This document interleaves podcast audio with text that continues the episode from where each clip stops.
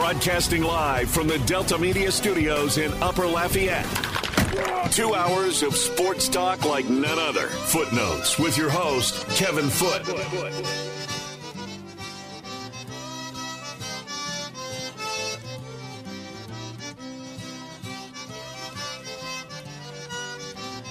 Welcome into Footnotes. Kevin Foote on The Game, 103.7 Lafayette, 104.1 Lake Charles, Southwest Louisiana Sports Station.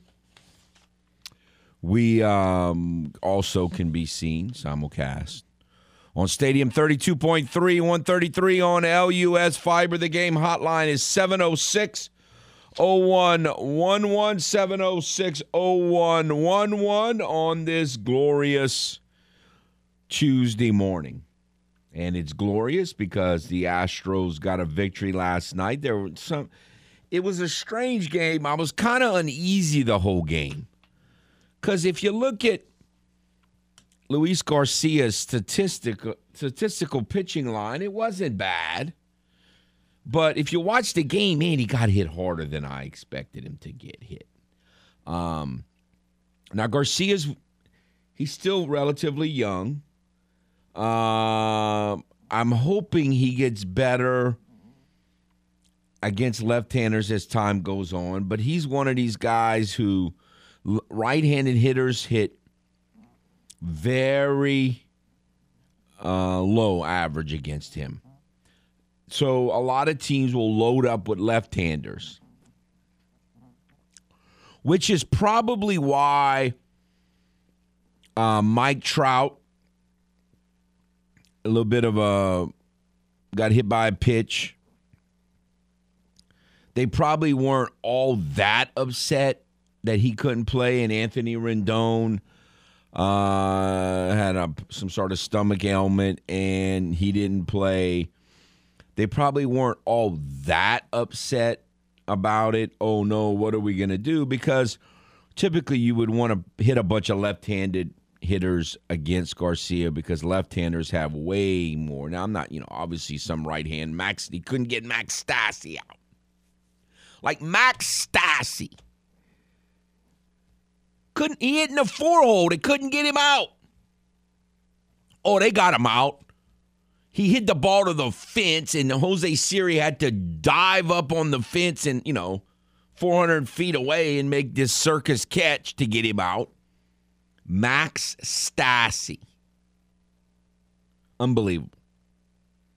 He's he had, 13, 14 homers last year, but, man, he hit a home run to right field. He's hitting shots 400 feet to the wall and left center. I mean, Max Stassi. We're not talking about, Salvador Perez here. We're talking about Max Stassi. Couldn't get him out. Unbelievable. But I don't know. I keep asking my daughter Riley this, and she gets annoyed when I ask her. But I had to continue to ask the question, what do big dogs do? What do they do? The answer to that question is hunt. And El Perro Grande hunted twice last night. And did he hunt? I mean, this cat went deep into the woods. His first one, second deck on a 3-1 pitch down and in. The other pitch was a little up, and he hits it towards the back of the bullpen. I think the Astros missed him. Now, something tells me the Astros might have won one more game. Maybe they could have got the sweep.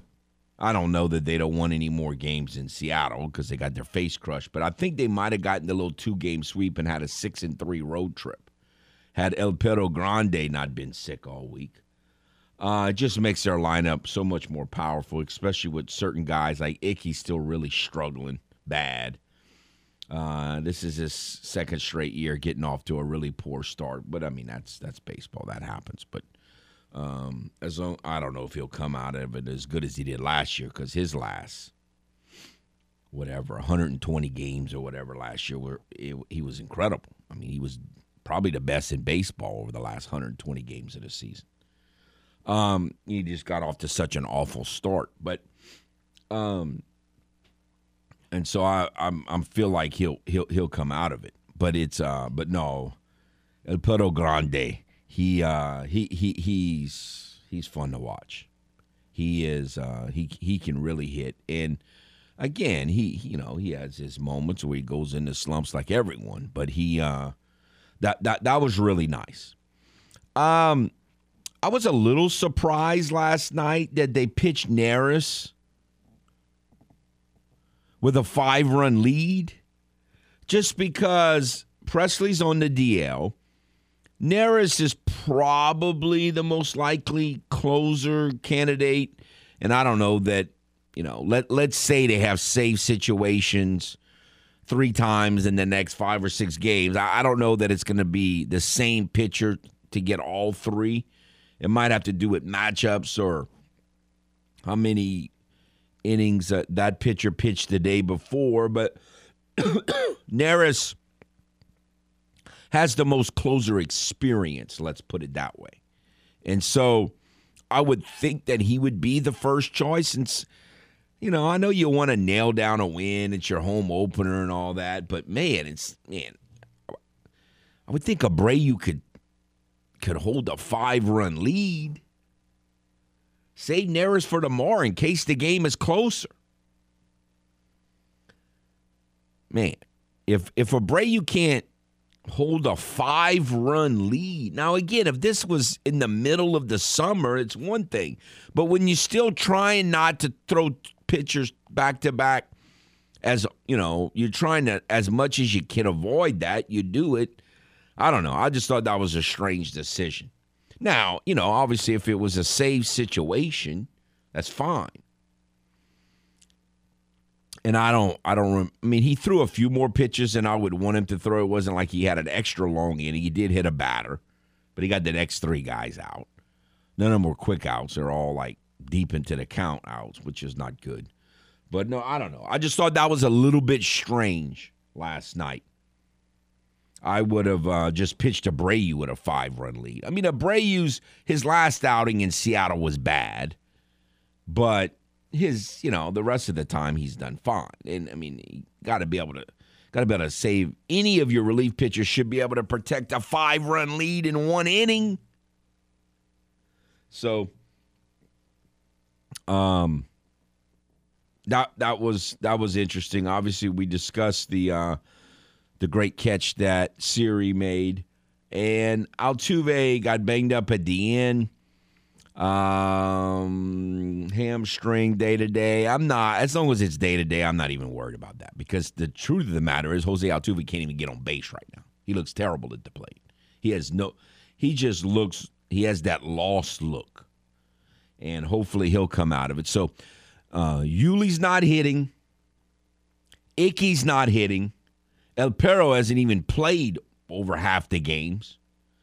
It seems like, anyway. He missed a week.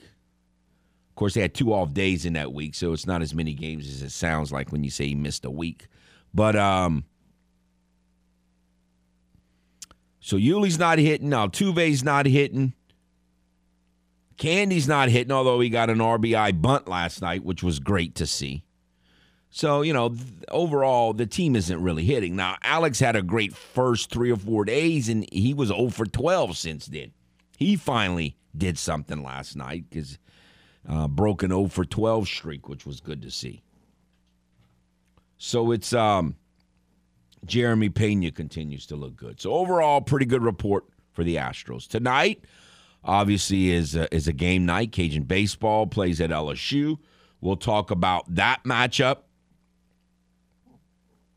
later in the show. And again, we've got open phone lines the whole first hour. And for some of the second hour, we'll be doing our weekly interview with Bobby Nova and talking about where softball is. That was kind of a non-game yesterday, but today they play at Illinois, and Illinois is in contention anyway for the Big Ten title. So, that would be a nice win if they could get it. Indiana is scheduled for tomorrow, and then they get a day off, and then they go to Boone, North Carolina, to play App State. So we'll see how they, you know, how this road trip treats them, and then we'll see if they get any fatigue on the other end of this road trip, because it's obviously this is kind of a long one. So we'll see how all that plays out. And of course, the road trip started out really well with a sweep. Well, the results, as we said, turn out really well with the sweep in Mobile, and we'll see if they can continue to smooth out the rough edges as the season goes on. We also are going to, in the next couple segments, going to discuss some NFL draft situations. And I mentioned two things yesterday. One, there was a player that we haven't talked about that I'm just throwing out there that I actually did see someone in the latest mock draft I saw predict the Saints would pick this guy, and there's some question marks about him, and we'll discuss that, and also discuss, you know, kind of show some examples as to why I'm worried about teams trading up ahead of the Saints, and I'm worried about and the necessity that the Saints, in, you know, in a lot of people's minds, why some people feel, or a lot of people feel, that it's a necessity that the Saints pick a wide receiver. It's just, a lot of it is just circumstantial. A lot of it is what's going on in the NFL right now. That's just different than 5 years ago and 10 years ago. So we'll discuss those scenarios. Let's go ahead and do this. We will take a timeout. Also want to talk some NBA, some interesting stuff going on in the NBA playoffs. And there's this team that we discussed yesterday that just can't seem to get out of its own way. It's just unbelievable to me. Unbelievable. If I was a fan of this team, it would be pretty much frustration overload. But anyway, we'll take a timeout. When we come back, get on to all those subjects. On the Game, 103.7 Lafayette, 104.1 Lake Charles, Southwest Louisiana Sports Station. Which NFL MVP annoys Kevin Foote the most? Who is Aaron Rodgers? He's the most arrogant athlete I've ever seen. I think he's really, to his core, that arrogant. He really believes, why in the world are you even speaking to me? You are a lower form of human being. That kind of arrogance is what I'm talking about, and I think that's who Aaron Rodgers is. That is correct. Now, back to more footnotes on the Game. 103.7 Lafayette and 104.1 Lake Charles, Southwest Louisiana's sports station.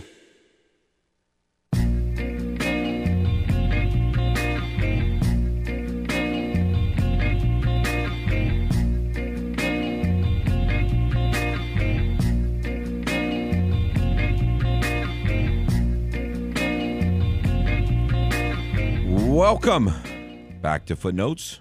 Kevin Foote on the Game, 103.7 Lafayette, 104.1 Lake Charles, Southwest Louisiana's sports station.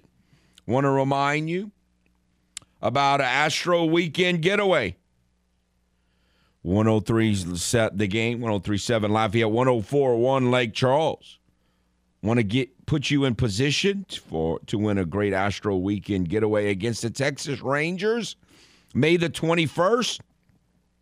Well, you could win 4 tickets, a ballpark tour, hotel accommodations on the Saturday evening, all part of this great Astro giveaway brought to you by Butcher Air Conditioning, La Meridian, Houston, Downtown, and the Game, Southwest Louisiana Sports Station.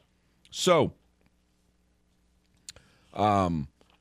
great prize there, and we'll be telling you about others as we always do as it goes on. All right, I want to get what we'll talk about the UL, some factors in the UL LSU baseball game tonight, 6:30, which could be heard right here on the Game, 103.7 Lafayette. And by the way, the Astros are on sister station 98.5 FM. Game 2 of that series against the Angels. We'll see how that series plays out. It does not sound like Mike Trout's going to play again tonight. May not even play tomorrow. Got hit by a pitch on Sunday. And so we'll see. It doesn't sound like Altuve will play, so maybe Diaz can play some second base, or we'll see how they do that. Not a huge deal as long as it's just a day-to-day situation. But some factors in the draft. There was a player, you know, we've talked some. What if I brought up, I'm obsessed about a lot of things with this draft. By the way, I haven't celebrated. Today's 9. 9 days. First time in the history of the world that we've been single-digit days away from the 2022 NFL draft. Are you counting it down the days? Yes, now? I'm counting down the days because you're counting down the days. So I'm trying to keep in sync with you so that we can get to it faster and faster. 9. And people are even asking now if there's odds and if you will make it till then. Oh, I just don't know how. I can't take any more bad news. Plus or minus 8 right now, but not sure if it's going to change in a little while. I'm going to be, you know, obviously when the Astros get on a postseason run, the nerves in the playoffs it's at a really high rate. And I don't know that it's quite that, but it's pretty close. I mean, it's going to be just like watching a game. You know, that night is going to be – and you could make the argument that night is even more important than watching an individual Saints game because it's going to affect many games.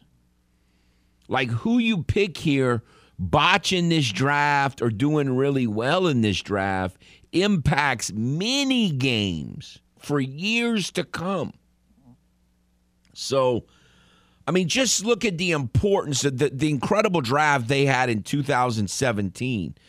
And just look at how many games were won because of the great players they picked in that draft.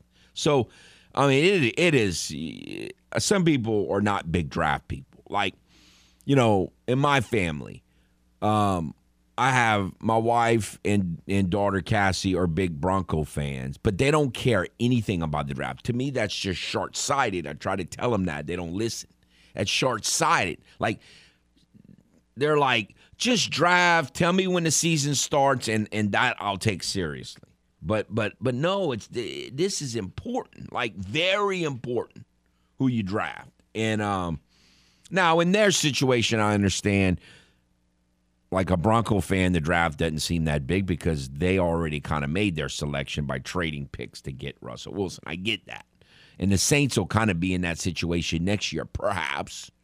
Perhaps. We'll see what happens with Casper the Quitter if he signs up with another team and the Saints could be getting some picks, which would be, you know, good. I mean, if your coach is going to quit on you, the best thing about it is you get some picks for it. That'll ease the pain a little bit for sure. But one of the positions, whether like if there is a run on wide receivers bigger than most people are projecting, or as I obsessed about last week, that some of these teams that potentially need receivers like a Chiefs that have multiple picks, like a Packers that have multiple picks, or who knows? I mean, there are other teams that this is supposedly a special receiving group. The Patriots, not really a trade-up team, more of a trade-down team. But the Patriots, on paper, need some wide receivers. You know, I'm shocked that more people don't think the Steelers need a receiver. Deontay Johnson drops a lot of passes. Like, Claypool's good, but it's not like this guy's super elite. Like, you're going to have this young quarterback. Seem like they could use a receiver, too. A lot of people think they're going to pick in the trenches. Well, a lot of people think they're going to pick quarterback. I don't think they're going to. But, you know, a lot of people think wide receiver, I mean, defensive lineman or an offensive lineman. I don't see why wide receiver's not in play for the Steelers because I don't think their wide receiving core is as good as some people do. But, and they have a good tight end already who's young, so it seemed like they could use it. But anyway, whoever it is, if there is a run, whether before the Saints pick or if someone trades up to there, who are the Saints going to pick at that point? Like, there are a lot of good receivers, but I don't want them to pick a guy they have graded at the top of the second round at 16 or 19. So what is the Saints' fallback position? It always seems to be defensive line. And so some people have talked about them picking Jordan Davis, although I don't really think Jordan Davis is going to be there. I think he's such a special athlete, potentially, such a unique skill set because he's so mammoth and he can move at that size. I will be surprised if somebody, whether it's the Texans or the Ravens or even the Eagles, I would be a little surprised that either somebody doesn't trade up for him or doesn't pick him. But it's possible. It's certainly possible he'll be there when the Saints pick. So if the Saints select Jordan Davis, I will not be shocked. But the other guy from Georgia is Devontae Wyatt, the other defensive tackle for Georgia. He's not as big as Jordan Davis. He goes about 6'3", 300, little 307 or somewhere just north of 300. The issue with him is he's had some domestic violence issues, was cleared of it, but there are reports coming out now that, you know, there's one report where some unnamed GM says that they've totally taken him off his board, that his character issues are so high that they've totally taken him off their board. Man, that's a pretty strong statement. In other words, you wouldn't pick this cat in the third round. That's hard for me to believe. I don't really believe that. Unless they just really are, you know, it's real. Like, who was that? The offensive lineman from Georgia that the Titans drafted. They got nothing out of him. The Dolphins tried. They had to cut him. And he was a first-round pick. And in like a little over a year, he was out of the league because of, quote-unquote, character issues. And so it's real. It's certainly possible. But I was going to bring up Wyatt, and then when you start looking into him, you start seeing these reports that some people think that he's going to drop and could drop a lot. So I wouldn't think, knowing the Saints, unless they've got very different intel than some of these negative reports that are out there, I wouldn't think that the Saints don't seem the one who are going to take a real big chance on the character side of things after what they went through in 14 and 15. So we'll see. I don't know enough about the situation. I just know that he had some charges and they were dropped. And I don't know how many other instances there were maybe that weren't reported that perhaps teams have heard about from talking to ex-coaches or whomever. So Wyatt is just a guy to kind of keep an eye on. He's probably not going to be picked, especially now, if there's any truth to these rumors, as high as Jordan Davis. But I wouldn't shock me if someone nabs him later in the first round. But again, trying to come up with players. If they don't pick if they don't do something really stupid and pick a quarterback, or they don't do something like pick a defensive lineman, not a defensive lineman, but an offensive lineman or wide receiver, which is almost everybody is predicting. Almost every mock draft you see, you got the quarterback, the QW crowd picking quarterbacks, and then you've got wide receiver and offensive lineman. Every once in a while, you'll see a defensive lineman like a Jordan Davis or like a Wyatt go for the Saints. So what I'm trying to do is try not to get blindsided. Like, who in the world, if there's a wide receiver run and the Saints don't get the receiver they want and they say, okay, we're going to pick our receiver in the second round because we still like a lot of the receivers that are going to be there in the second round. Or trade back and try to get one later in the first round if they can acquire like a late first-round pick or an earlier second-round pick, which I would be all for as well. But who would they pick? And I think the other option to consider, so I think you need the answer to that question is Jordan Davis. We need to consider them if he's there. Wyatt, unless there are these character issues that they're talking about. And I think the other thing to think about is these offensive linemen that are highly thought of but aren't necessarily tackles. Now, I don't think they would do that, but I don't know that you could totally rule it out either because some of these guys have some versatility, guard and tackle perhaps. Or maybe they think, I think this guy could play tackle. Or he's a tackle and you think, you know what, I like this guy because he could play guard or tackle and give us some flexibility, versatility, which they always seem to value and most teams seem to value. On my mock draft, I had Wyatt going 23 to the Cardinals. I don't know. I might if you hear any more about, I might have to tweak that.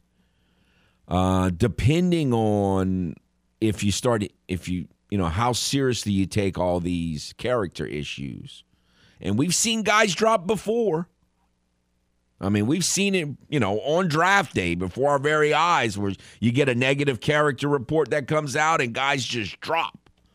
Because, again, I don't know that it just means that they think the player's terrible all of a sudden. It's just that if you have if it's a tiebreaker, if it's close, why go with I think a lot of teams say, well, let's just wait. If he drops to another round, maybe we'll consider him. But why take him here when we have him basically with the same draft grade as this other guy at a very similar position or the same position? So, or another position of need.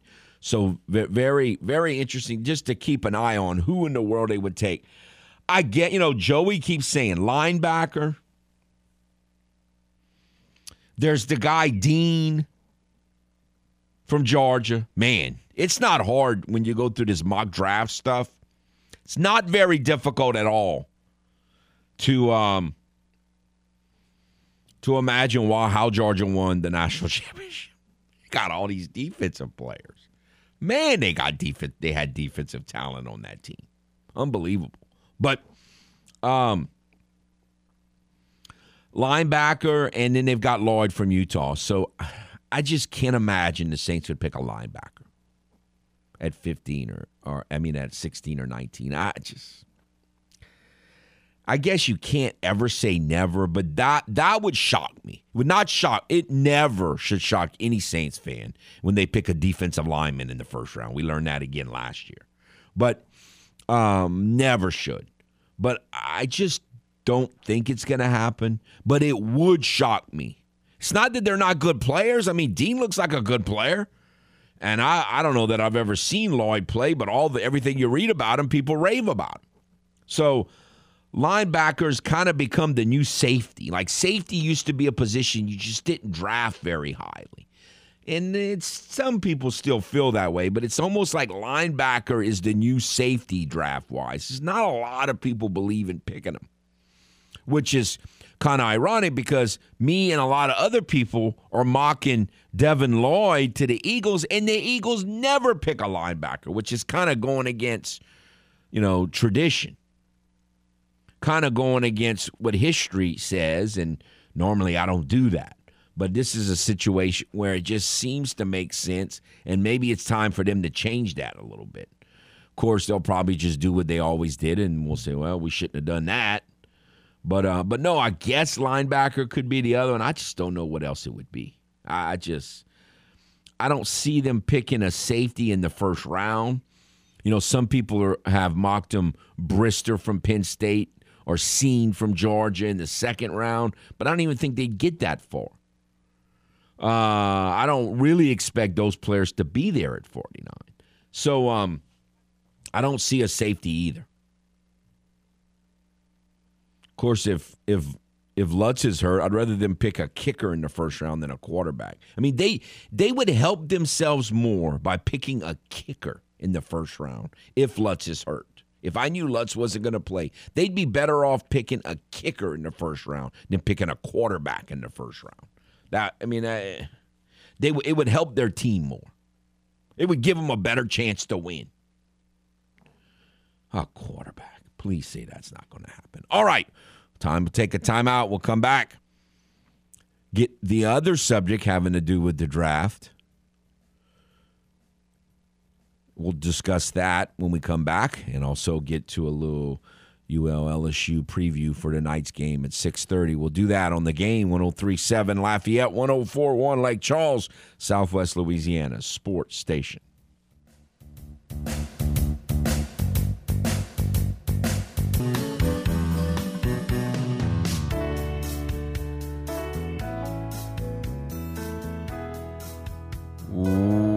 Welcome back to Footnotes. Kevin Foot on the game, 103.7 Lafayette, 104.1 Lake Charles, Southwest Louisiana Sports Station. The game hotline, 706-0111, 706-0111. Want to remind you, Cajun Comic Relief. Man, it's a busy weekend. One of many things going on Saturday at Angele Hall on the UL campus. Cajun Comic Relief, benefiting Cajun Navy Ground Force, will feature such comedians and entertainers as Sam Joubert, Steve Shaw, and the Raging Cajun, John Morgan. Jeff Horshack, KADNU's anchor, and our own RP3, Raymond Parsh III, will serve as the co-MCs for this event. Tickets are $30 and can be purchased at eventbrite.com. Cajun Comic Relief, Saturday at Angele Hall. All right. The other issue I wanted to get to today, having to do with the drive and explaining maybe partially why so many people think the Saints need to pick a wide receiver in the first round, other than the fact that they couldn't hardly throw the football at times last year with all the injuries they had, and why I'm a little worried teams might be trading up ahead of the Saints to get some of these wide receivers, is if you just look at, like, what people are – the market value of these wide receivers are skyrocketing. I don't know why it's so much more than, like, offensive tackles. I mean, quarterbacks and wide receivers right now, the contracts they're getting are crazy. The market value of a DK Metcalf is supposedly in the range of 4 years, $97 million. The market value of a Debo Samuel, 4 years, $90 million. So it's costing you, you know, first-string quarterback money from like 2 or 3 years ago to get one of these elite receivers. Now, right now, sometimes some of these quarterbacks are getting up to 40 and 50 million now. But it wasn't that long ago. First-string really good quarterbacks are making around 30 million a year. And now some of these elite receivers are wanting to make 30 million a year, or at least 20-plus. And so on the flip side, like last year, for instance, Devontae Smith was picked 10th. He's on a 4-year, $20 million deal. The 20th pick was Kadarius Toney. He's on a 4-year, $13 million deal. So, again, just to show you the difference, you're talking about $60, $70 million difference in drafting a rookie receiver that you'll have control of for at least 3 years, 4 years, and trying to go out and, say, trade for a DK Metcalf, whose market value is in the $90 to $100 million range. So that's why, I mean, there's many reasons why, because one is just a pure talent level to upgrade on your team, but also it's just more fiscally responsible to do it as for now, because these wide receivers are getting out of hand. The demands are getting out of hand. And it's like, if you have all this cap space and you want to go get an elite one, go get her. But if you don't have a ton of cap space, then you can't be throwing around $20-something million for the Jarvis Landrys of the world. That's insanity. The Christian Kirks of the world. That's insanity. That's just throwing money away, because you're just not going to get back what you need to get back for. And so if it's a need area, then the responsible, the most logical thing to do is to draft one that might even have more talent than those guys anyway. I mean, it's not much of a stretch to say that these top 4 or 5 receivers are more talented than Christian Kirk, more talented than, you know, are they more talented than DK Metcalf or Debo Samuel? Maybe not. But if they're anywhere near in the same ballpark, it's a no-brainer. So, and you know what? The Chiefs basically said the same thing. They traded Tyreek Hill, who many people would say is among the top one or two or three biggest difference makers at wide receiver in the whole league. And they're like, we don't want to pay this guy $30 million. We'll just go get one of these other ones. In other words, they're kind of saying what I say about quarterback about the wide receiver. And so, no, it makes total sense. And that's why I just can't see. It just doesn't make financial sense. It doesn't make talent sense. It doesn't make trying to win sense. It doesn't make draft talents and grade sense. It just doesn't make any sense at all for the Saints to pick a quarterback. Like none. I mean, it just would be so stupid. And I can't see it happening. But again, those reasons are a lot to do with why I'm really worried that we're fooling ourselves. Like in my mock as it currently stands, I don't have all them wide receivers picked, but I don't have any trades in my mock. I also think that it's theoretically possible that some of these receivers that, you know, some of these teams that have picked in other positions could pick a receiver. But I think more possible that some teams are going to trade ahead of the Saints and get one or two of these receivers in addition to the two or three that I already have mocked fairly early because of all the reasons we just said. Just makes sense. Scary. And then at that point, what do? Probably going to pick a defensive lineman because that's where the best combination of need and value is. And you say, well, why do the Saints need a defensive lineman? Well, they don't need one right now, but a year from now, they may need one because a bunch of multiple of their defensive linemen are going to become, their contracts are going to be coming up. And so that might be a need to maybe for now, but really to address it next year and to be in good position going into the salary cap situation next year. And so I hope they can figure out how to get all of that taken care of and not have to go that route. Because they'd be getting a really good player and most likely an upgrade. But not really in an area of need for this season. It would just be help a little bit more down the road. Whew, man, I'm telling you, this draft is so complicated, so layered for so many reasons. Yeah, that's why I'm saying it's going to be tough to get through these next 9 days, but we'll try our best. All right, let's do this. Let's take a time out. Give us a little more time than normal on the other side because we got a lot to discuss. We'll take that time out. We'll be back on The Game, 103.7 Lafayette, 104.1 Lake Charles, Southwest Louisiana Sports Station.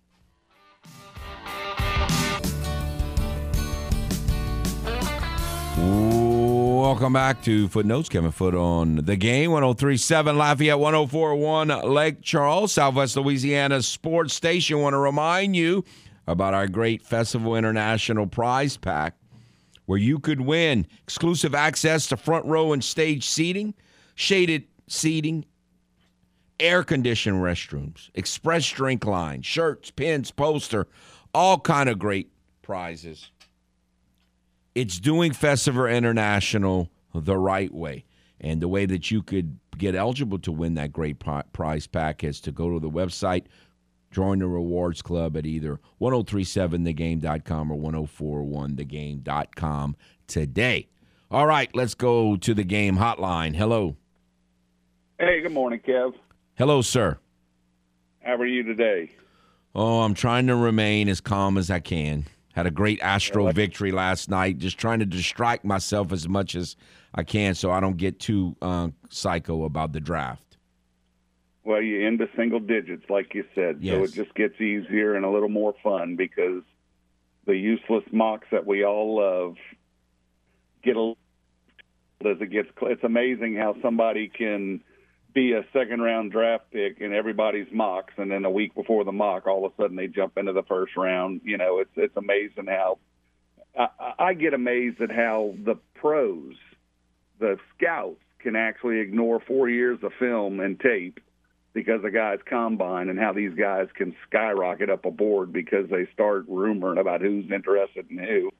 I find it amusing sometimes, but again, they get paid to do it for a living, and we're just armchair GMs. But look, I'm bumming. I have a buddy in New Orleans that's a drinking buddy with Sean Payton, and he used to get really juicy nuggets because Sean wouldn't volunteer info, but Tuna was real good at probing, and he basically equates it to a tell. He could tell when he was a poker tell. He knew when he was on track with something because the way Sean would react when he'd ask about a particular person. And I've lost that insight. He was actually pretty accurate over the years, other than a few Ruiz and guys like that. But supposedly the quarterback that the Saints are interested in, if they go quarterback, is Ritter out of Cincinnati. Well, a lot of people are. Yeah, I mean, he seems to be the trending one.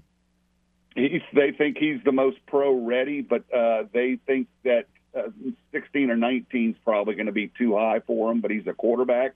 Look, the rumor mill that's going right now is the Texans wanting to trade, and the Saints, they have a history of doing deals together, so that's the first thing. The first thing in a trade is you got to find a partner.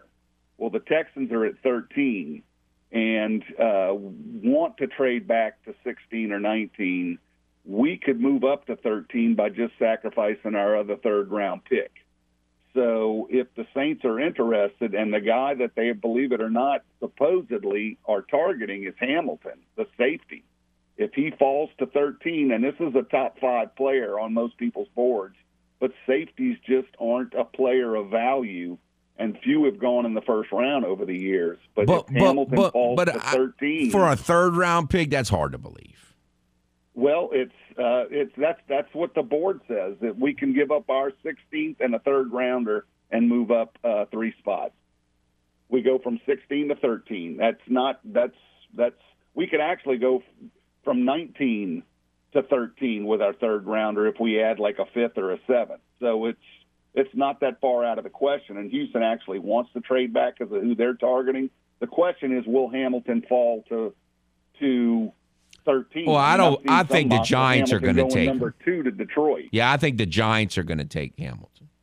That's going to be a fun thing to watch because again, Vic Fangio's high safety scheme is really catching hold around the league, and we lost our guy, and then we lost Malcolm Jenkins. And really, safeties now, you really don't have a free and a strong safety. They're in Fangio's system, they're kind of interchangeable.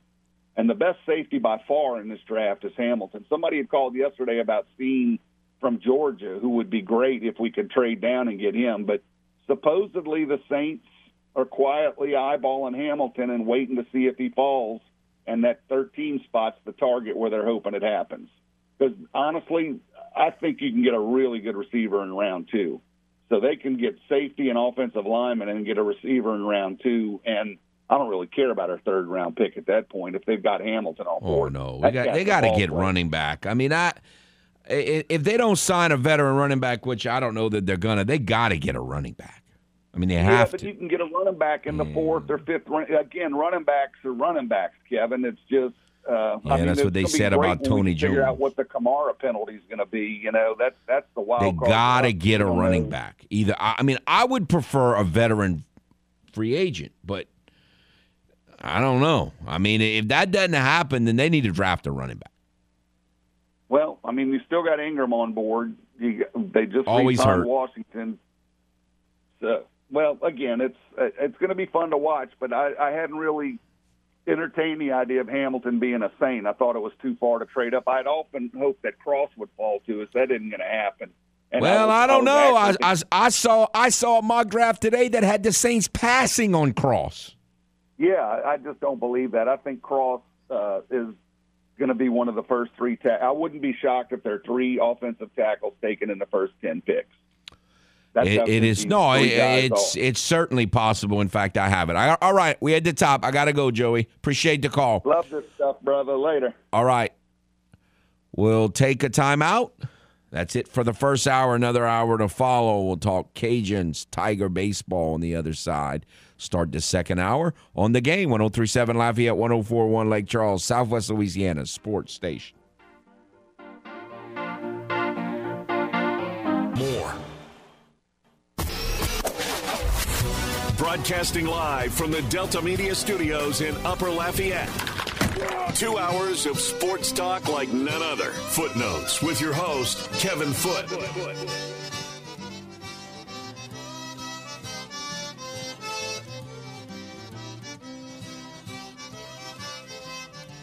Welcome back to Footnotes. Kevin Foote on The Game, 103.7 Lafayette, 104.1 Lake Charles. Southwest Louisiana Sports Station. You can watch us simulcast on Stadium 32.3, 133 on LUS Fiber. The Game hotline is 706-0111, 706-0111. Obviously, you can listen, as we said, to Cajuns versus Tigers baseball tonight at Alex Box Stadium right here on 103.7 Lafayette, 104.1 Lake Charles. And, you know, we've talked the midweek game and the importance or not importance for a long time. The bottom line is this is a huge RPI week. Well, I don't know about huge, but a really good RPI week for the Cajuns, potentially. Cajuns dropped 5 spots in the RPI by losing a game to Monroe over the weekend. They are now at 52 heading into the week. They were at 47. And, you know, it's a good RPI week because LSU's RPI is 34 going into the week. Georgia State's is 35. And so you're going to play 2 top 35 RPI teams, 4 games at least scheduled anyway this week, all on the road. You know, I don't. If they just go 2-2, I don't think that's bad. Because understand, the Cajuns already have 2 wins over Georgia Southern, who currently has an RPI of 7. Georgia Southern, their RPI is 7. Cajuns have 2 wins over them and really should have swept them. They have a win and really should have had 2 over Southern Miss, who has an RPI of 14. And then they also have wins over, like, Louisiana Tech, RPI of 42, 2 wins over South Alabama, RPI of 49, and, you know, and several of the other teams. Houston has, you know, in the top 100, several other wins over teams in the top 100, including Irvine and Houston. And then they still have a series later this year against Texas Tech, who has an RPI currently of 53. So there's the whole RPI aspect to this.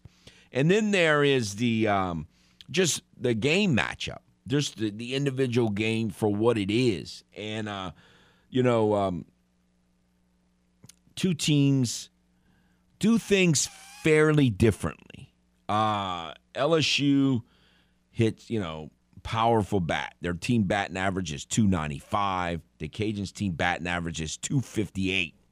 LSU has scored 292 runs. The Cajuns have scored 195. I mean, LSU scores a lot more runs. LSU has 74 doubles on the season. The Cajuns have 55. LSU has 57 home runs. The Cajuns have 28. LSU, the difference is the Cajuns are more of a speed team. The Cajuns have 79 stolen bases. LSU has 12. So they're an old school pound you with the bats. They don't run a lot. And as Bitter is instructed to us, they don't They don't play a lot of defense all the time. Cajuns have had their own defensive issues at times, but it seems like of late their defense has been pretty good. So the Cajuns' midweek starts have not been that good. They've started a lot of Peyton Havard. He's really got hit hard. They have not announced that I know of the starter's going to be. I'm surprised if it's Havard again because he just really hasn't pitched very well. And so we'll see how the starting pitching goes. It's you know, a lot of times it's Johnny Holstaff in midweek games, and we'll see how that plays out. But again, it's when you're sitting as they were in the late 40s or in the early last week and early 50s this week, it is a, you know, it's not, you say, well, it has nothing to do with the Sun Belt. The Sun Belt race is more important. And I could still listen to that argument. But again, this is a year where some people are saying as many as 3 or 4 teams from the Sun Belt are going to get at-large bids. I mean, get into the NCAA tournament where 2 or 3 could be getting at-large bids depending on who wins the conference tournament. So there's a lot riding RPI-wise and in potential NCAA at-large bid-wise on this midweek game. All right, let's go to the back to the game hotline. Hello. Hey, Kev. It's Chad. What's going on? How are you, sir? Kevin, when Joey called a little while ago, you've kind of been on that same bandwagon as him as well. I've been off of it totally. I say go get a first-round receiver first round instead of waiting the second and third round. He said there's going to be receivers in the second round. Well, there's going to be linemen in the second and third round as well. I agree. These star receivers are going to be gone the first round. Ruiz from Michigan, the lineman that we picked up last year, he's not no first-round pick, first-round talent. No, I get what you're saying. I think it's just like the perfect storm is the new way of saying it. When you look at what receivers are getting, and when you look at the talent level of the top 4 or 5, depending on which ones they like, I don't know exactly which ones they have ranked higher than the other ones. I'm for picking a receiver in the first round, and I'm for picking him first in the first round. Absolutely, you need as much help for Jameson as possible. I mean, do we have a true second guy behind Thomas? And Thomas, I don't even really trust. I mean, you got to get 2 more receivers. No, I would love for them to come out of this draft with 2 more receivers. I agree.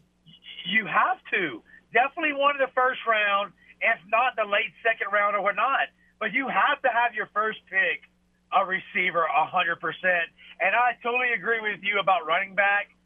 You can't wait to the 5th round to pick a good running back. Yeah, you can pick a running back, but is it going to be worth the crap? No. You need to get a running back the 3rd, latest 4th round. I wouldn't mind waiting if I knew that 41 was going to play, but he might get suspended for half the season. Absolutely. They got to get a running back. Yes, they got to get a running back. I 100% agree. But you don't wait to the 5th round to get a running back. That's garbage.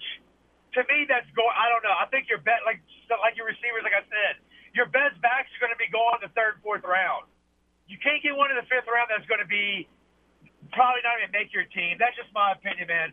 All right, Jeff. All right. Thanks for the call.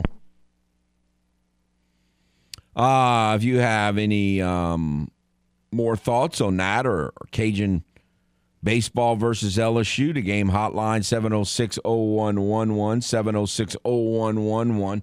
The other obviously good option for starting tonight for the Cajuns would be Cooper Rawls, and he had the great weekend the week before when they beat Louisiana Tech. 7 2/3 innings in relief, so. And remember, one of the things that Coach Deggs talked about was there were a couple players, pitchers, Cooper Rawls being one of them, Jeff Wilson being another one, that in his opinion, the way that they pitch works better against really good hitting teams with a lot of bat speed. In other words, if you're a team, the off-speed stuff that they use and the approach that they have as pitchers, in his opinion, works better against teams with really good bat speed, more high-level hitting teams like an LSU. When they face teams that don't have nearly as much batting speed and are not what you would call high-level hitting teams, then that's what they do kind of to pull the string or change things up doesn't work as good against those teams because their bat speed's not as good. And you're not able to use their bat speed ahead of them because they don't have plus bats against them, I should say, because they don't have plus bat speed. So we'll see how that works out if Cooper Rawls is in that. You know, again, that would make sense. Cooper over Havard just has been struggling. I just can't see. You know, they had a lot of high hopes for him at the beginning, but we haven't seen a whole lot of that evidence of that in his recent starts. And in fact, the game that Rawls came in where he kind of got some national player of the week recognition, he was replacing Havard, who had got like 4 outs and gave up way too many runs for just getting 4 outs. They were down 6-1, if I remember correctly, or 5-1. It was another poor outing. So again, we'll see that game tonight, and you can hear that game right here on the game 103.7 Lafayette or 104.1.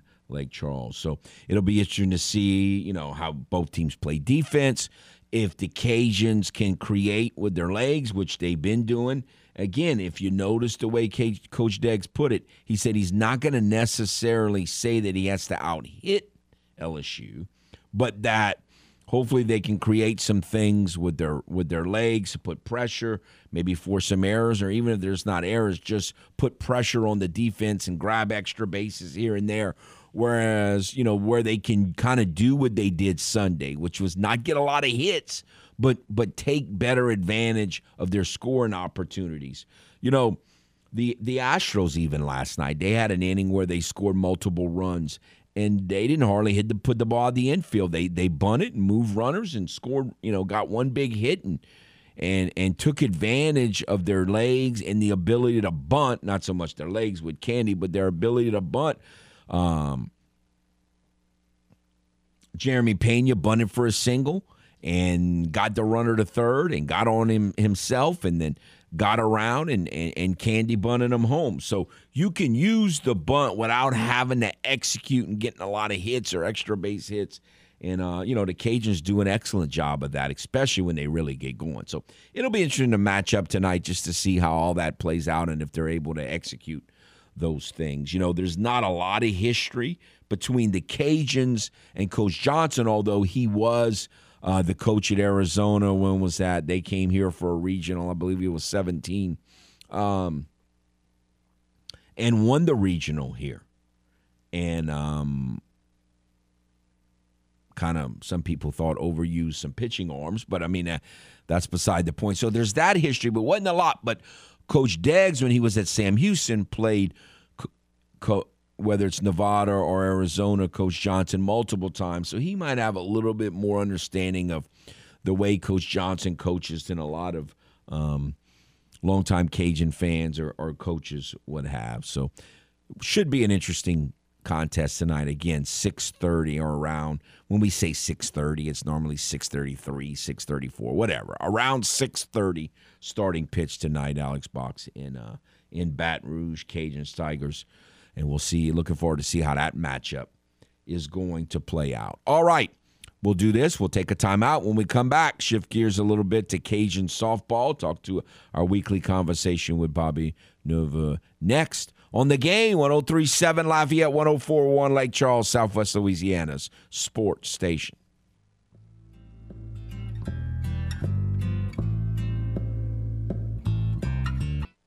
Do your loved ones run for cover when watching a game with you? Then Footnotes is the show for you.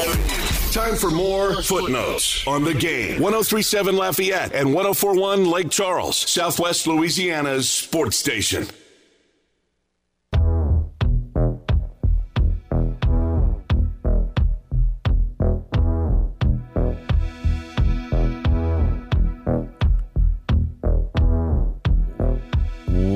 Welcome back to Footnotes. Kevin Foote on the game. 103.7 Lafayette, 104.1 Lake Charles. Want to remind you about a great giveaway, Mr. Lester's gift certificate. You could win a $150 gift certificate to Mr. Lester's Steakhouse, but you can't win this great prize unless you go to the website and join the game clubhouse by going to 1037thegame.com or 1041thegame.com today. All right, we have with us weekly Tuesday 10:15-ish segment guest, Mr. Bobby Nova. How are you, sir? I'm fine, Kevin. How are you, bud? Well, we had two Yankee fans call yesterday, and Yankees are off to a 5-5 start, and they're both ready to throw in the towel and be done with the season. Where are you in that whole process? I feel, I don't know, Kevin, you know, it's just the same thing I've been seeing over the last 5 years or so, you know. It just, you know, Don Mattingly, one of my all-time favorite Yankees, he would have been released or traded or cut, or, you know, because he only struck out. The most he ever struck out in the season was 43 times. So there's no way he could play for the Yankees. And so I'm just seeing the same thing over and over and over again, you know, for the last 4 or 5 years. So it's, as a Yankee fan, it's discouraging. My biggest concern from what I would think from looking outside, looking in, and again, I don't know nearly as much about the Yankees or what they do on a day-to-day basis as you do, but their bullpen, to me, is not as scary as it was 2 years ago or 3 years ago.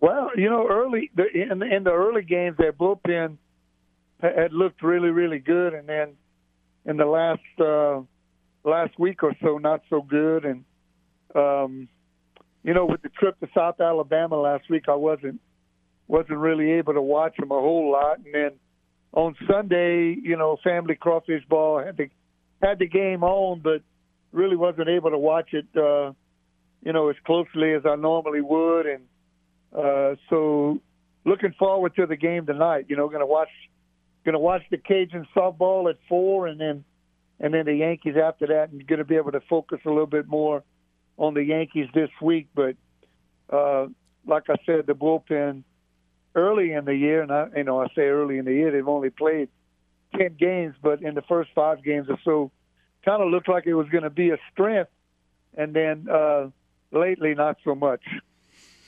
All right, let's get to Cajun softball. That, you know, again, you were there and I wasn't, but just kind of following from here, that was a strange series. Obviously, the first game did not go as I was expected. I didn't consider South Alabama a great hitting team, and I was shocked they just started hitting a bunch of home runs and scored 7 runs, and it was great that the bats came through and were able to score 10 runs. And then they had a game 2 where you scored 7 runs, even though it took a while. You only gave up 1, and then you won 2-1, which is more what I was expecting. Kind of a strange series to me. What did you see? It was kind of, you know, I told Ian this off the air that, you know, it was kind of a backward series. I would more be used to seeing a 10-7 game in the third game of a series than in the first game of a series. Right. And a 2-1 game in the first game, you know. So it was kind of backwards. And, you know, South Al had 22 home runs on the season coming in, and they hit 5 in that series. So, yeah, that was a little bit strange. And, you know, but that first night, the wind was blowing out. Of course, I think the Cajuns only hit 1 in that game, if I'm not mistaken. But fortunately, the bats came to life, and we were able to get a win in that first game. And, but, yeah, like you said, it was very strange. Yeah, and, you know, it was one of those – you love the result, but you don't – totally love how you got to those results. And so that doesn't necessarily mean a bad thing long term, but, you know, we'll kind of see. Obviously, they played, I don't know, what you'd call like a non-game yesterday. When you win 19-0 in 5 innings, it's like, man, what's going on here? But they're playing today, 4 o'clock at Illinois. What do you know about these Big Ten teams, and or what do you know, and What are your expectations? It's just kind of strange playing Big Ten teams in softball other than Michigan. Yeah, two good games, you know, two RPI, good RPI games for the Cajuns today and tomorrow. And, you know, Illinois, I think they're 26-13. They hit, I think, 322 as a team. They've got a kid with 9 home runs. They don't have a whole lot of power. I think they've only hit 25 home runs on the season.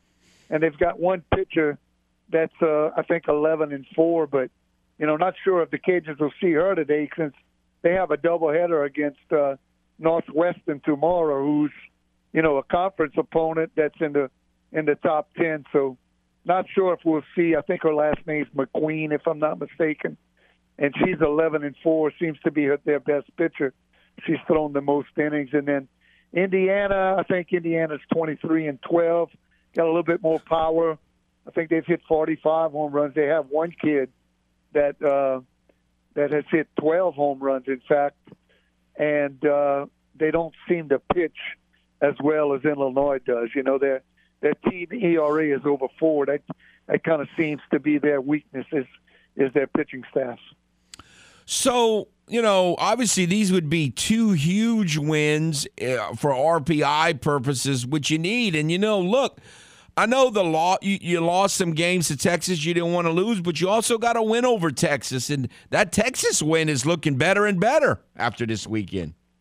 Yeah, you know, they got a big win against Oklahoma over the weekend. And, you know, the teams that you've beaten and the teams that you've played on your schedule early in the year, those are the teams you need to win, you know. They need to win all their games, teams like LSU and Alabama. And, of course, you know, those Alabama are going to win a bunch of games. And, you know, but the teams in the conference like Texas State, who the Cajuns got 2 or 3 against, and, you know, South Al and Troy, you know, as long as those teams keep winning, I think the Cajuns will be okay RPI-wise as long as they keep winning also, you know. You kind of got those three, the three teams that were in the regionals last year along with the Cajuns from the Sun Belt. You played those three teams on 3 consecutive weekends, and you won 8 out of 9 of those games. And 2 of those series were on the road. So, you know, If you'd have told me that before the season started, you know, I probably would have signed off on that, although I'm a little bit disappointed we lost that one game to Texas State in the way that we did lose it. But, you know, 8-1 against those 3 teams, that's pretty good, with 6 of those games being on the road. Again, we're speaking with Bobby Nova, Cajun softball. And again, the Cajuns originally were going to play a doubleheader, but because they announced a makeup game, big conference game tomorrow. That was changed to a single game today at 4, and then the Cajuns will play at 4:00 again tomorrow at Indiana, as Bobby said before, getting Thursday off and heading to Boone, beautiful Boone, North Carolina, to play a 3-game conference series at Appalachian State. So Bobby, right now where we stand, what would still, in your mind, what would you say is still your biggest concern from here on out, big picture-wise, that you're hoping to really get solidified over the next week or so for the Cajuns? I think, you know, still the defense is a little bit shaky, but since Mayu has moved to second, it's kind of solidified the defense up the middle with Langlier's at short, Mayu at second, and Matty Hayden in center field. So, you know, and then a little bit more consistency in the pitching circle. Sam Landry had been pitching really, really well, and then she struggled a little bit at South Alabama. So, and I know she's a young kid, and but like to see Sam just, you know, become a little bit more consistent. I'm not saying she's inconsistent because, I mean, she's leading the team, I think, with 13 wins. But like to see her be more consistent early in ball games. She seems to maybe struggle a little bit, you know, in the first couple of innings sometimes. You know, big picture-wise, pitching, we'll see. You know, Megan's had some great outings and then had some outings that make you scratch your head. And Kendra's probably been the most consistent, but that was expected. And you talked about Sam having, you know, a few rough outings here and there. But in terms of when you get into a regional, I think whoever that third pitching option is probably going to have more of a track record and have thrown more quality innings than any third pitcher going into a regional or a conference tournament that the Cajuns have had in a while, wouldn't you say? Yeah, absolutely. I agree with that. You know, when you got three pitchers that, you know, all of them are around 80 innings, so they haven't been overworked. You know, I think Sam's got the most innings, and she's like maybe at about 82. I'm just kind of guessing at the numbers right now. Right. I'm not looking at them, but, you know, Kendra and Sharman at 78, 79 innings. And so you got three pitchers right around 80 innings, haven't been overworked. All of them can be, you know, effective for you. And that's huge going into a 14 regional when you have three pitchers that can come in and you know, be effective against regional teams, you know. Especially, you know, the Cajuns look like they're going to be probably a 3 seed, maybe a 2 seed. And then, you know, so in that first game, you got some mixing and matching that you could do. And so I like the pitching staff, you know, with the three pitchers that we have going into a regional, all having pitched a lot of innings and having a lot of success this year.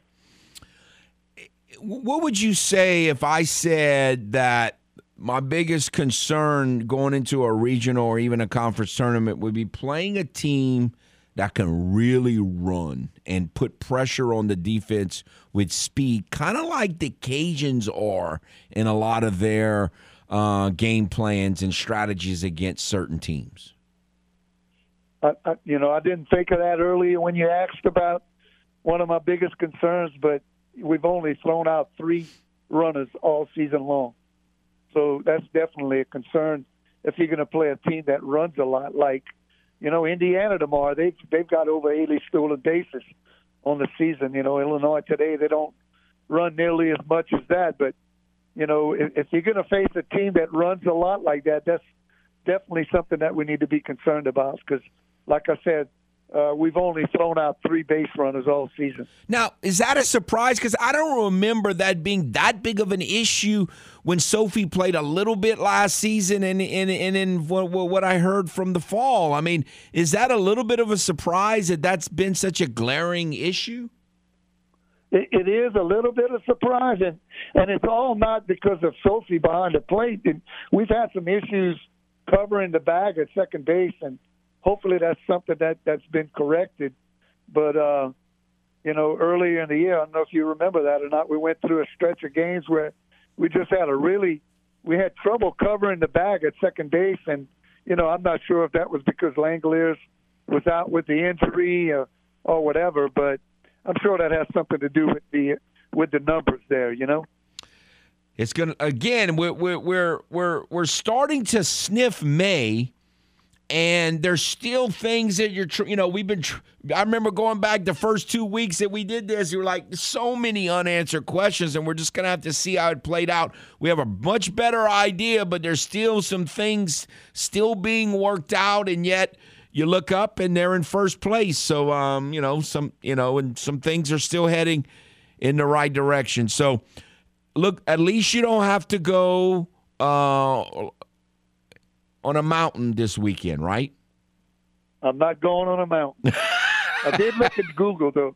I did look at Boone's beautiful Boone. You know, Steve, my buddy Steve Pelican told me, look, you can go to Google and you can see how beautiful the stop signs and all the mountains and the trees and everything is in Boone. So that's what I did. So, yeah. So, no, not going up the mountain. And, I think Coach Glasgow has a pretty good idea of what he's going to do lineup-wise for the rest of the season. You know, he's still kind of using those 3 outfielders on the corner outfield positions. You know, with Kramer Ustay and Kayla Falterman and Samantha Grader. But besides that, he looks like he's kind of settled in on the lineup that he's going to use. All righty, sir. Well, I appreciate your time as always. Thank you very much, and we'll see what happens in this next week. Thank you, sir. All right, Kevin. All right. Thank you. Thank you also. Bye. Bobby Nova, we'll see what the Cajuns do on this road trip, and seem like they're starting to get some ducks in a row, but the pitching still and the defense still got to get a little more consistent. We'll see how that plays out. All right, we'll take a timeout, come back with more on the game. 103.7 Lafayette, 104.1 Lake Charles, Southwest Louisiana Sports Station. Here on Footnotes, you may not always exactly hear what you want to hear, but you will hear what you need. And, of course, I got all these, oh, you're an idiot, and, you know, what kind of Saints fan are you? Look, I'm not telling you what I want to happen. I'm telling you what's going to happen, what more than likely is going to happen. Back to more of the sports talk you need to listen to with Footnotes on the Game. 103.7 Lafayette and 104.1 Lake Charles, Southwest Louisiana's sports station.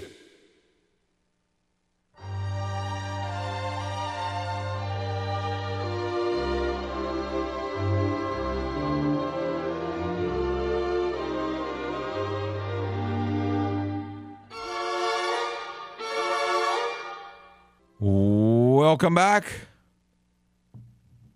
to the Game. 103.7 Lafayette, 104.1 Lake Charles, Southwest Louisiana Sports Station.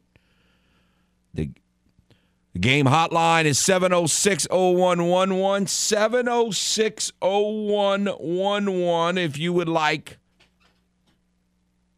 to get in. Now is a good time. We did our interview weekly interview with Bobby Nova talking about Cajun softball. We'll see how that plays out. You know, we talked about RPIs with baseball, and it's going to be very important. Cajuns they need to get some wins. You know, that win over Monroe the loss over Monroe was not good because they should have swept Monroe. You know, there are some, you know, people saying that thinking it was going to be a little tougher than normal. But the way the series played out, no question, they needed to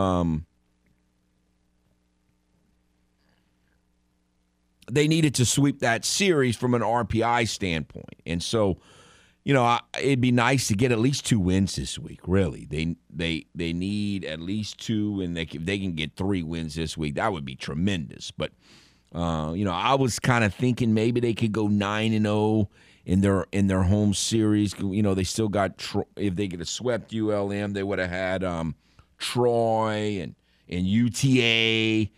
And so, you know, there's still room to make it up. And one of the ways you make up for they really have like 3 losses they probably shouldn't have.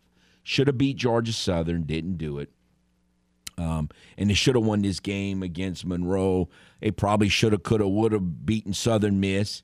And there's one other one in there where the game that they should have won, maybe the Troy or but there was some late 8th, 9th inning collapse stuff that happened in some of these games that's still kind of nagging at them. And the way to make up for those is to go on the road and beat an LSU or, you know, that kind of thing. And so, or this weekend, if they could win 2 out of 3 at Georgia State, I don't know if they're going to be able to do it, but if they do, that could really make up for some of those losses that they probably shouldn't have had if they'd just done the right, you know, some basic defensive things and pitched a little better. So we'll see if that can take place. And again, that game tonight, 6:30. Alex Box Stadium against the Tigers right here. You can hear it right here on 103.7 Lafayette or 104.1 Lake Charles. All right, let's go back to the Game hotline. Hello. Kevin Foote. How are you, sir?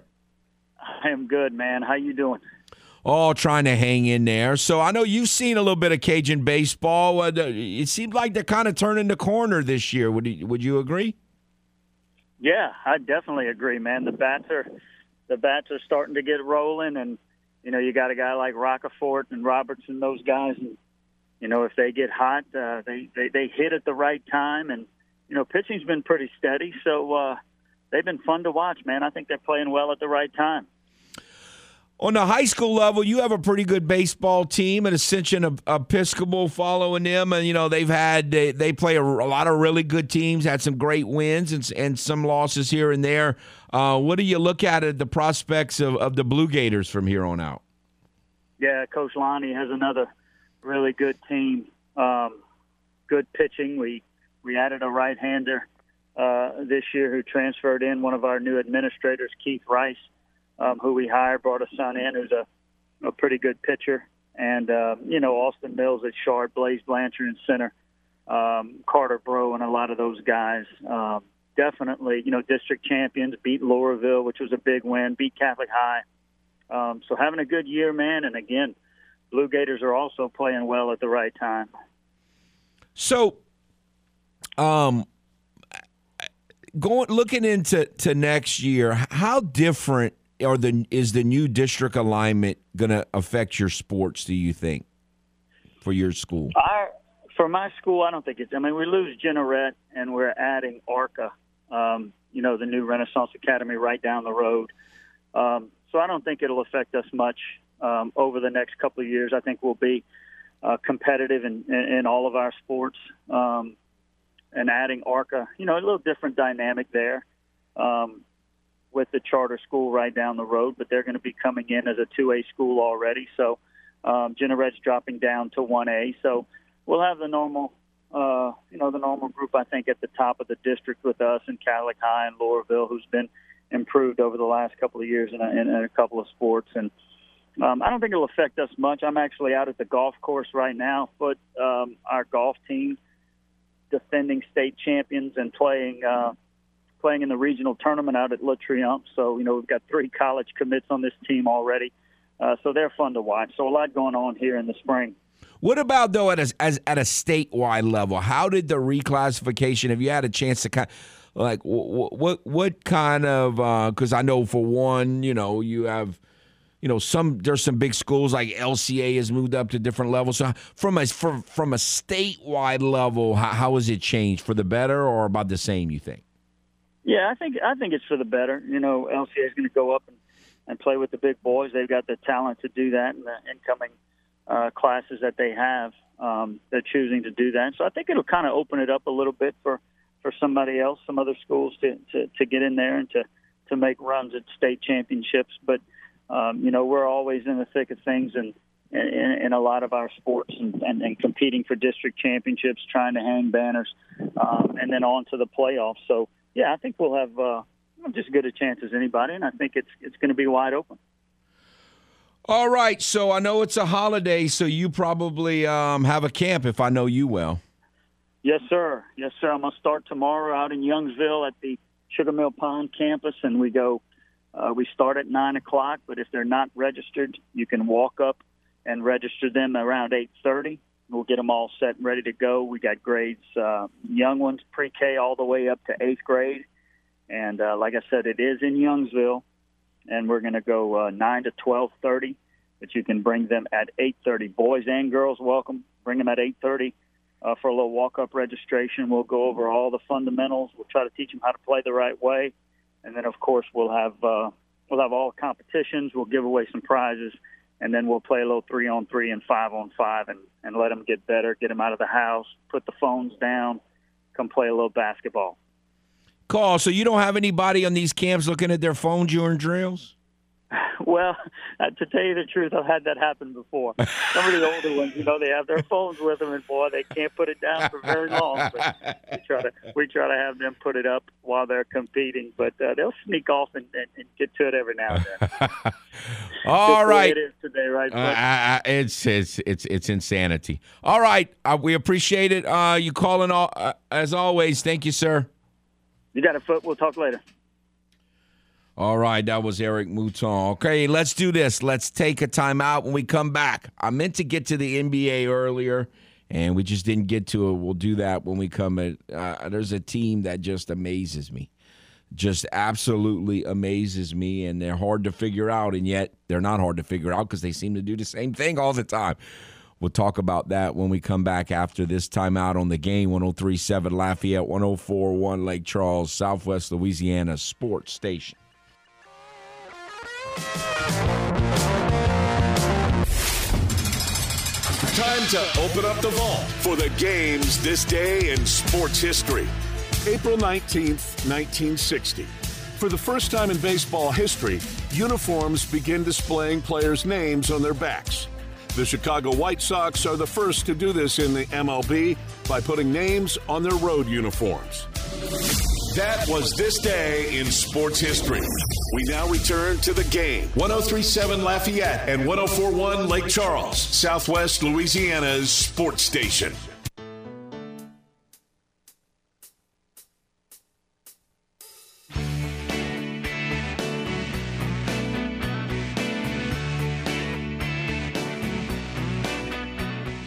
Welcome back to Footnotes on the game. 103.7 Lafayette, 104.1 Lake Charles. Want to remind you about Trash Bash. If you would like to help clean up Lafayette Parish, community cleanup presented by the Environmental Quality Division of the Lafayette Consolidated Government and the Bayou Vermilion District, scheduled for Saturday. As I said, a lot scheduled, a lot going on Saturday. Busy weekend. Residents of all ages are invited to volunteer and participate in cleaning up litter for streets, parks, and Bayou Vermilion District. Anyone can volunteer. If you would like to participate, simply register by calling 291-5637. It's Pat Swilling, Benny Thompson, 291-5637, or by emailing recycling@LafayetteLA.gov. All right. The NBA last night, we talked about it yesterday. The Utah Jazz are a team that no one gives a chance outside of the Utah because they have a history of just not getting it done in the postseason. They're playing against a Dallas Mavericks team that is playing without their best player in Luka. And so this was a great opportunity. Normally, if you're the lower seed, and you play games 1 and 2 on the road, which is typical, and if you win one of the two games, then you feel great. But when you're Utah and you're playing against Dallas, who's playing without not just its best player, but one of the probably top 4 or 5 players in the league right now, you really need to win both because he might come back, and then that gives them all the momentum. So this one's a different scenario. So what do? They let Brunson score a career-high 41 points. They hit like 22 threes. Now, some of that you can say, well, that's just bad luck that they just got that hot. But Utah just can't get out of its own way. I mean, again, like I said, normally if you're the lower seed and you steal 1 out of 2 on the road, you feel great. But if I'm a Utah fan, and I don't know that I know any, but if I'm a Utah fan, or just sometimes I just hope that they win just because no one gives them any chance at all. And I love when the national opinion is wrong, is proven wrong most of the case, unless it impacts, one of my teams negatively. But I don't know. Poor Jazz. They just can't get out of their own way. Golden State is another team that is looking really good. But again, they're playing a Nuggets team that is shorthanded, and I don't know how good Denver really is. But one thing that was said yesterday is that, I think it was Jules that brought it up, that he read or heard something, that someone say something about how no one does things, everybody's kind of copycatters and does the same thing that everyone else does. I think there are some exceptions to that. And Golden State is one of them. They play basketball a little differently than everybody else. They don't exactly play like everybody else. And then on the baseball side, you have the Rays, who are struggling right now early on, by the way. But the Rays do things very differently than just about anybody else in baseball. And you watch a team like the Royals. They play. They run. The Royals are more like the Cajuns play in baseball. They do a lot of running. They use their speed. They bunt, and they They find ways to put pressure on you without playing the three-run home run game that so many teams play, like the Yankees play. So, you know, I do think there are some exceptions, and just about any statement you make, there are exceptions. But there are some teams that do things a little differently than everybody else. And, you know, I think in some ways the Saints are, because everybody's about quarterbacks and QW, and you got to have all these fancy offenses. And I think the Saints are hoping to have some success this year if they can stay reasonably healthy, doing things pretty differently than just about everybody else is doing them, and we'll see how all that plays out. But, you know, the Sixers, everyone was saying watch out for the Raptors and watch them sweep the Raptors. It's kind of headed that direction. We'll see. But the Raptors are got some injuries now, and so probably that series is going to be nothing, when a lot of basketball experts were saying that was the one that was going to be an upset. So I guess that's why they played a game. All right, appreciate all the phone calls and Bobby coming on as always. That'll do it for today's program. Tomorrow will be 8. That'll be nice. Y'all have a nice day.